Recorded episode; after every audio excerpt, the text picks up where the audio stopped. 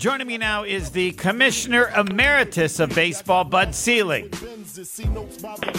Good afternoon. Hi, Homer. How are you? I'm fine. I don't know. Are you? St- do I call you Commissioner? Commissioner Emeritus seems really long. How? Uh, uh, no, Commissioner. Everybody calls me Commissioner. You can do that. That's uh, okay. I, I just wanted to talk to you. I saw you at an event about nine, the, the team from eighty-two, and I thought, I wonder if he's bored. He was the Commissioner, and now...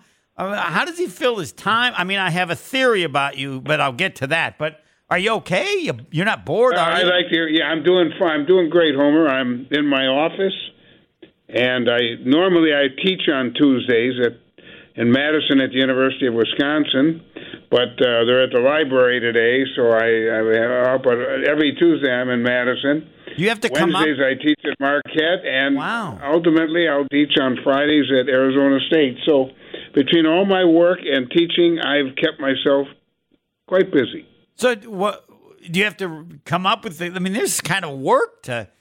You can't just wing it as as far as teaching. That's how many uh, how many classes, how many uh, performances? Well, I have three classes: at Wisconsin, Marquette, and Arizona State. Um, in Madison, it's History six hundred. Baseball in American Society, nineteen forty-five to the present. I start with Jackie Robinson. And um, I've enjoyed teaching.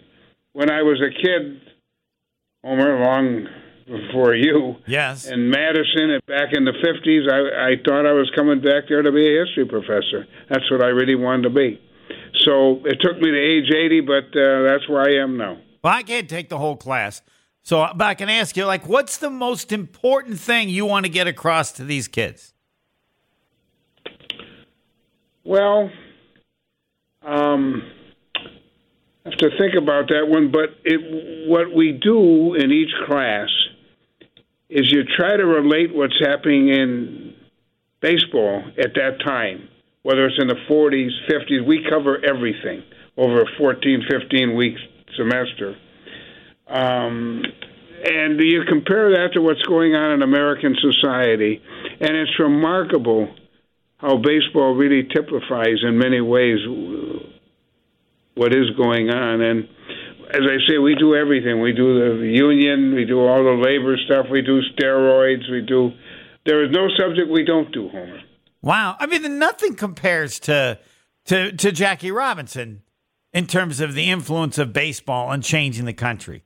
Nothing, right? Nothing's even close. I, I've often said, and I tell my students this, I said it publicly, and I said it way back when, when I retired uh, Jackie's number. Um, it's the most important and powerful moment in baseball history. Right. There's but no probably into all sports history. What?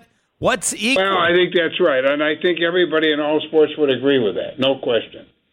I mean, he really opened the door, not only in baseball, but really in in, in sports and in American society. You know, Martin Luther King said twenty years later, it's Jackie Robinson that brought us here. And you think about that, it was what Branch Rickey did is so remarkable, uh, really remarkable. Um, So what do, what when do you, you think back, the clubs had voted fifteen to one four months before uh, to not allow any Negroes in. Uh, Negroes was a term in those days, as you remember. Yep. And um, and it's true. And Kennesaw Mountain Landis, who was the first commissioner, as you well know, um, had said, as he was commissioner, there'd be no Negroes in baseball.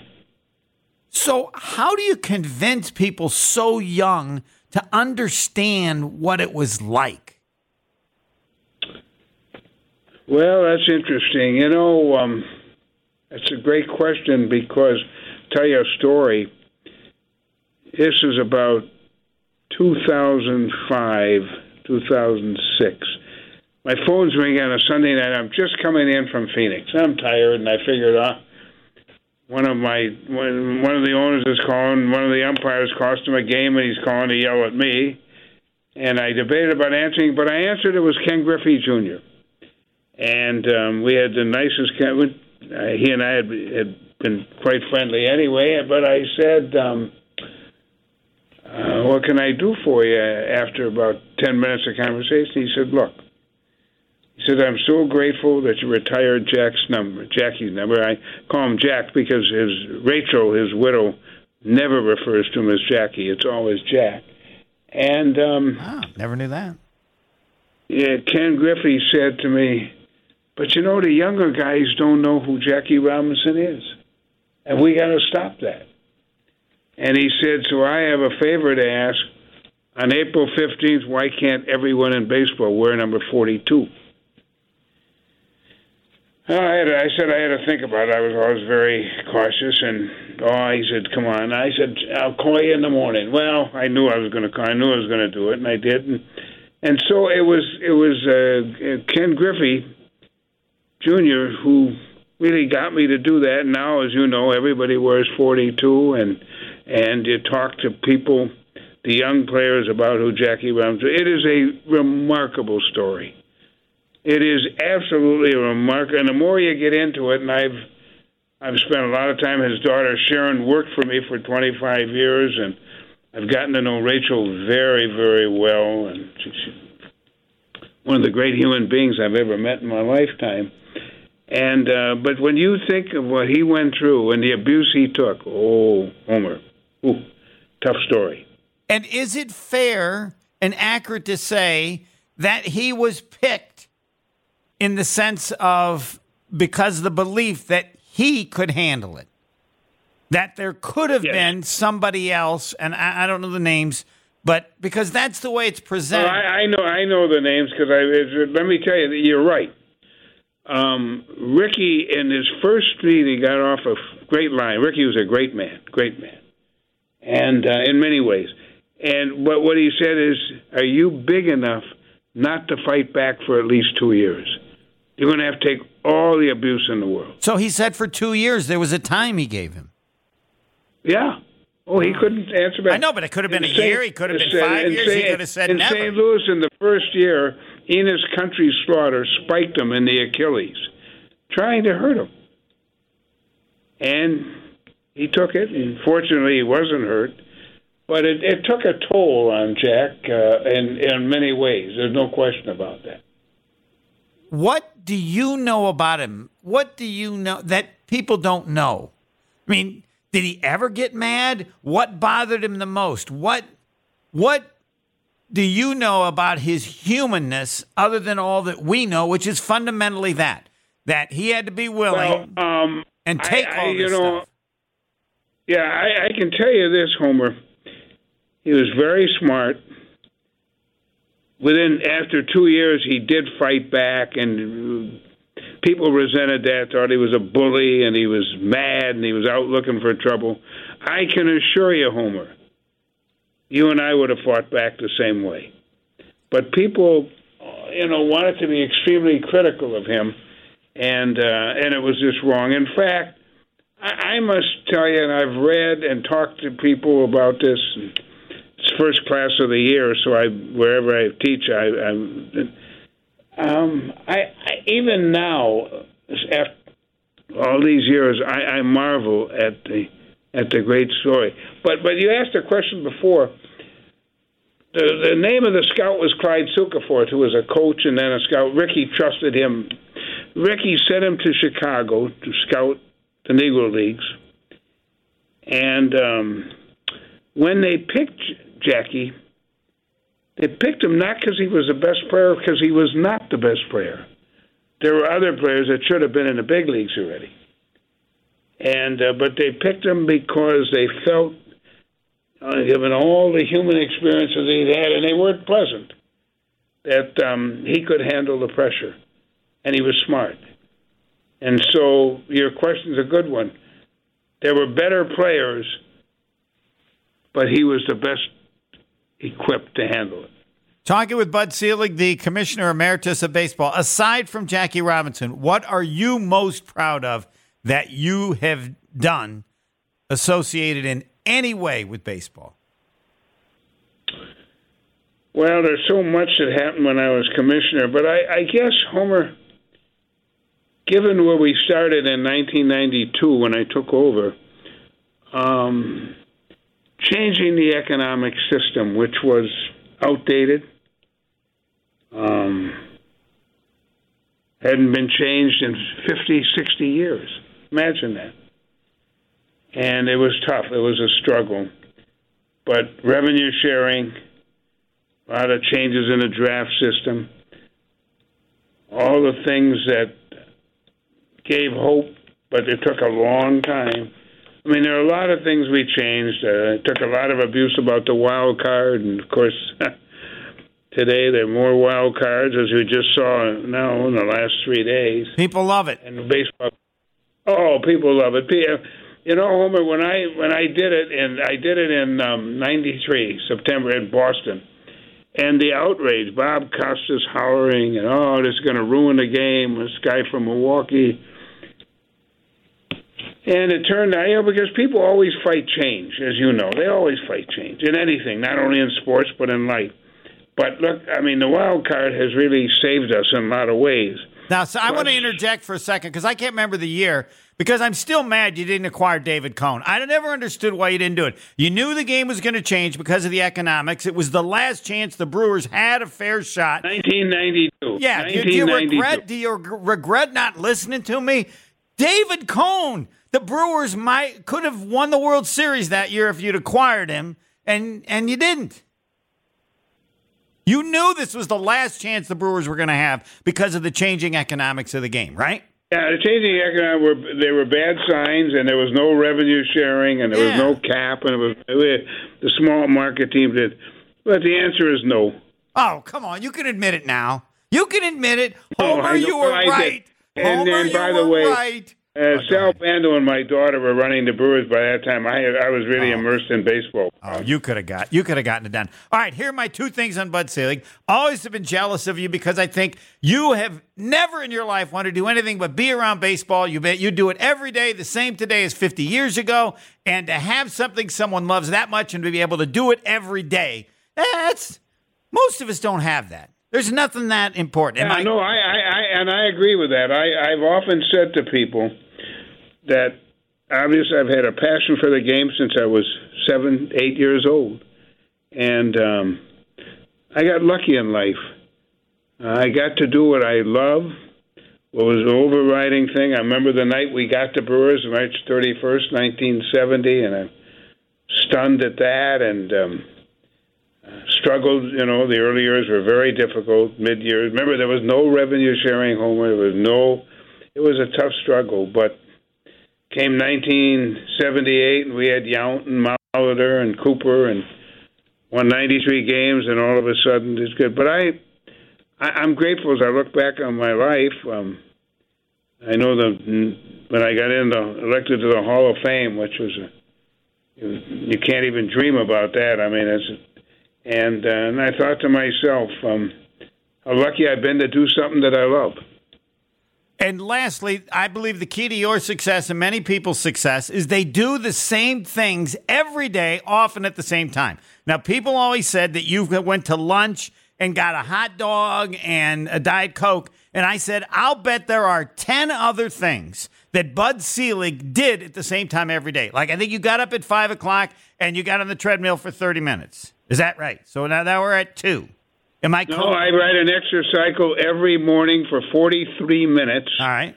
And I still do it. All right. And it's every morning at about seven thirty, quarter to eight, eight o'clock. And you would come to work every day, and then you'd have every, a couple every calls. Every single day. Yeah. How many things do you do, or did you do, at the same time every day, every day? Like, you probably got up at the same time, got to work at the same time. They say you'd make a couple calls the first thing every well, day. My wife says I'm obsessive-compulsive. She's right. And I do all that every day. You're you're right. I do many things the same way every single day. Did you call George Steinbrenner every day at any point in time? He generally called me, because he always called to complain, although we, we did have a great relationship, but but he was very difficult. No, I did. I, I, I did. I called owners every day. I spent a lot of time on the phone every day. No, I, I I I won't deny that I do. I live a um, A life where I do the same things every day. How do you have the same? You're you're like one hundred two now. How old are you? You're. I'm eighty-eight. eighty-eight. Like, eighty-eight. Like you've been around other people that are eighty-eight. I don't think many are teaching. I don't think so. You're going to write a book on proper life so that you can have energy at eighty-eight? Well, I wrote a book, as you well know. I've written my book. I'm not sure I want to undertake that again, well, but. Well, I'm knocking on wood, Homer. I don't want to, you know, I I'm, I feel good. I keep myself in shape. I That's one thing I like about teaching, Steve. The kids keep me young. They're good. They're very, they're, they're, they're, they're, they're smart. They do their homework. Um, I feel, I, I really do feel good. You, but, you don't but it, grade it, any tests. It's kept me, it has kept me young. There's no way you grade any tests. You got other people doing that, right? You just do the...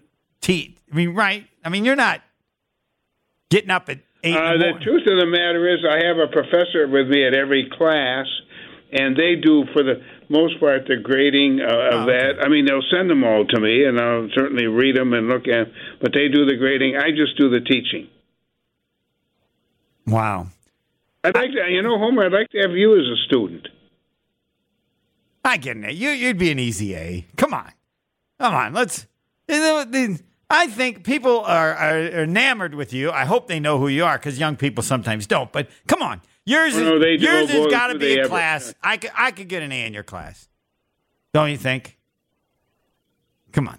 Well, I'm not sure. Why don't you take it? Let's see what happens. I, but I do. The students, and by the way, the students are wonderful. Yes. And in all three places, they're really good. And um, are you sad and, today because um, the Brewers are out of the playoffs? Do you still follow it closely? Oh, I follow it every day. Oh, I'm, you know, I'm, I'm always, I'll always be a fan, and um, obviously I have a great love for the Brewers, and Mark Attanasio and I spend a lot of time together, but, uh, yeah, I, I mean, I, yes, I am sad today, yes.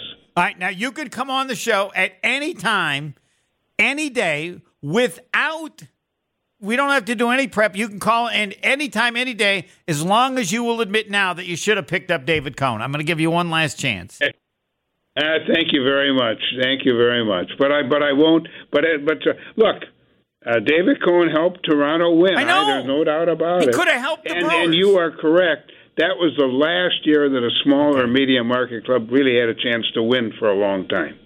You still get the hot dog at noon and a Diet Coke or not? Oh, sure. Oh, every day. So I could meet you there sometime because you'll just be there. Oh, about twelve thirty, quarter to one, absolutely, every day. All right. Thank uh, you. And I'll be glad to see you, Homer. I'll Th- be glad you just pull in, and uh, uh, and uh, I'll be happy to see you. I just want to let you, from now on, if you're on the show again, you will be the professor. Okay. Because I think right. that's, that's what you right. are now. Professor, thank you. That's what I, that's what I am. And the commissioner emeritus, that's true. So. Bud Selig. Yeah, commissioner emeritus. I'm the first commissioner emer- emeritus in baseball history, so I'm grateful for that, too. You're welcome anytime. I mean, we Thank sure you, Homer. There are baseball things that that, can, that we can discuss and the changes, and they finally figured out how to make the game faster. I don't know why it took this long, but... Well, I, I will tell you this. We were talking about the pitch clock. And I, I have more things that, that uh, ten, twelve years ago, when I had Joe Torre and Tony La Russa were so working for me in the commissioner's office. And we talked about that. Why so could, I'm glad that... Why couldn't you get it done? You you you were an expert at getting things done. Why couldn't you get it done? Um, Who prevented it? The union. Oh. Uh, those are matters of collective bargaining. No, no, I had the owner votes. Are you kidding? I had all thirty well, of them. Why would the union um, be against it? What... Well, well, that's an interesting question because the players are nervous. The pitchers don't like to be told they got to have a throw it in the term. I even Homer. I I would even take one step further. I, my friend Henry Aaron used to say to me, I, "Once I got in the batter's box, twenty-three year career, I never got out." Yes. And he said, "If you did." If you did, Gibson or Drysdale or Koufax would let you know about it. And then, and, and then the uh, union, so that'll come eventually. In the union, the pitchers are part of the union too. I mean, it's not.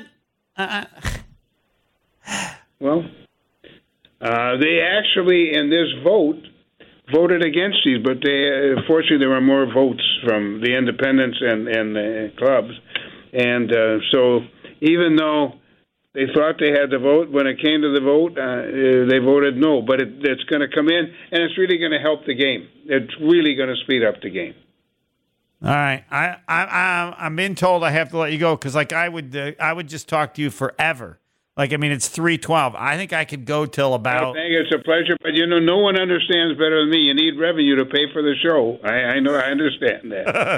all right, com- all right, Professor, appreciate it, Commissioner Emeritus. Thank you, Homer. And Professor pleasure. Bud Selig. Homer, pleasure to talk so, to you. We'll, we'll do can it we do again. It? We will do it again. Okay, outstanding. I will we hold. We will do it, it again. I will okay. accept that you're never going to change about David Cone. I will move on. I will not. Uh, I'll not bring All that right, up. All right, that'll again. be good. But we'll do this again. All right, thank you, Bud Selig. I don't know what's next. It won't be as good.